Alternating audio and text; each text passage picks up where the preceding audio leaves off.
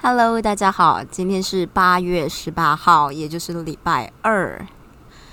小飞我呢，今年做了一个很重要的决定，就是我决定要去考技师，而且是不放弃的，一定要进去考场，然后认真的把它写完的去考技师。那我今年呢是打算考水利技师，最主要一开始的原因是因为我想要重新念过流体力学跟名曲。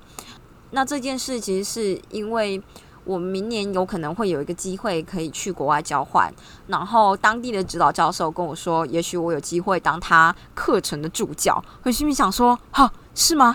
课程的助教像是水文啊，还有就是名曲这样。我想说，我都忘得差不多了，那不然就是我就来复习一下。那既然要复习，那我就顺便考个水利技师，所以我就冲动之下报名了。报名完了以后，我才开始认真的看到底要考哪几科，就突然发现完蛋了，这根本就念不完呐！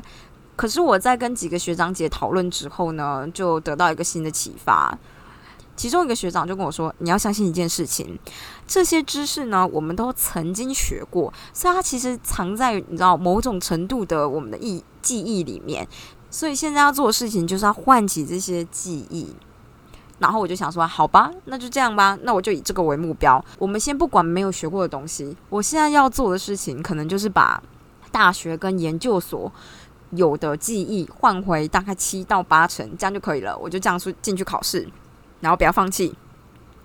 然后其他的就你知道，就是不要想着要完完全全的把它念完，可能就是以一个真的就是为了要考试的心态下去，有技巧的念书。那这样做，我给自己定下的基本规则呢，就是我每天都得要念，不能有一天没有念。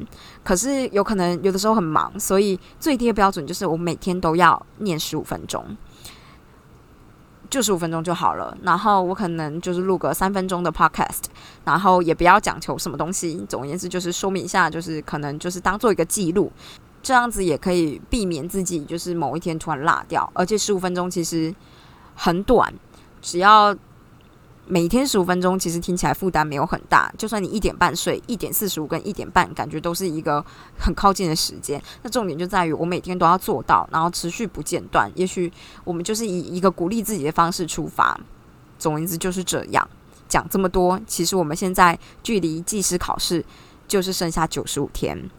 九十五天虽然感觉很短，但其实也还有三个月。当然我知道，就是生活中会掺杂很多的事情，但总言之，我们不要放弃。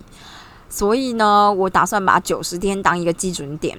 现在距离九十天还有五天的时间，然后这五天我打算要做的事情，就是我要快速浏览过考古题，然后大概知道整个考试的状态。毕竟像我说的，我是从零开始，所以这五天内我打算要稍微熟悉一下到底要做些什么，然后把自己能做的事情找出来，这样子。